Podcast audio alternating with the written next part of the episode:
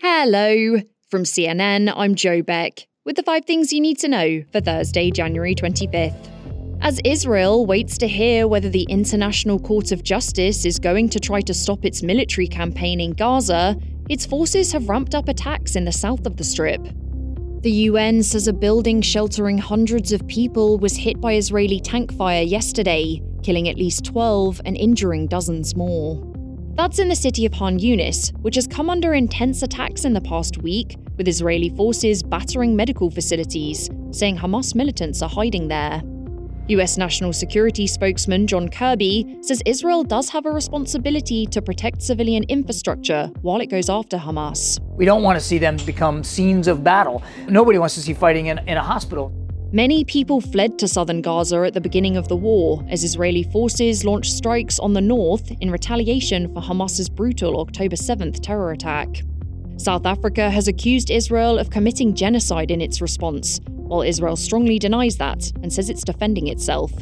And tomorrow, the International Court of Justice is expected to make its first ruling in that case, deciding whether to temporarily stop Israel's attacks on Gaza.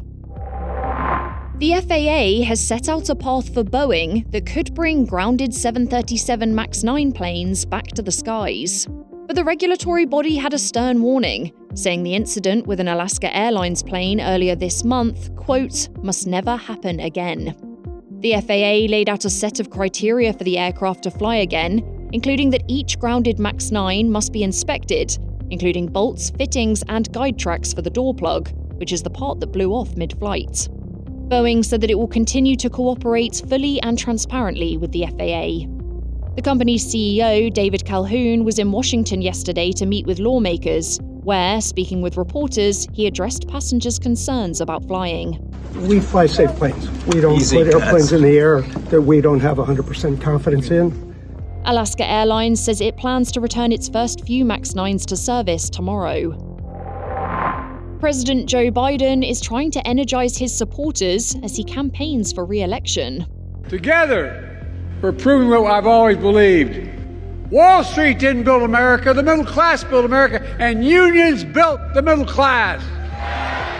That was Biden accepting an endorsement from the United Auto Workers yesterday, calling himself the most pro union president ever. But Biden's campaign isn't expected to be an easy one. Advisors admit the race will be close, and polls show many people in his own party would have preferred a different candidate. Meanwhile, former President Donald Trump, who's basking in his primary win in New Hampshire, is still also dealing with his legal battles. Court resumes today in E. Jean Carroll's defamation trial against Trump, who was expected to testify earlier this week, but was delayed after a juror came down sick. Tens of thousands of pregnancies have happened because of rape in states where abortion isn't a legal option. That's according to a new study published in the journal JAMA Internal Medicine, which estimates there are about 520,000 rapes, leading to over 64,000 pregnancies in the time since abortion bans have been put in place in 14 states. Other research shows that there have been fewer than 10 abortions each month in states with bans, suggesting that most victims weren't able to get abortions in their own states, even if the law gives exemptions for rape. Coming up, a first in the nation execution in Alabama. Angi has made it easier than ever to hire high quality pros to get all your home service jobs done well. Whether it's routine maintenance, an emergency repair, or a dream project, Angi lets you compare quotes from multiple local pros, browse homeowner reviews, and even book a service instantly.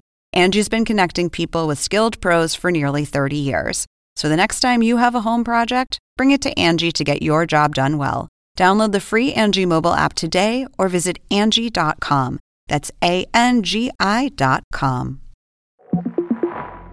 Sometime today or tomorrow, authorities in Alabama are going to execute an inmate using nitrogen gas. That's never happened in the US before. Death row inmate Kenneth Smith had asked the Supreme Court to stop the execution, with his lawyers raising concerns about how little is known about the method and whether it could cause pain. But the justices turned down that request without saying why. That's all for now. I'll be back with our next episode, which drops at 9am Eastern.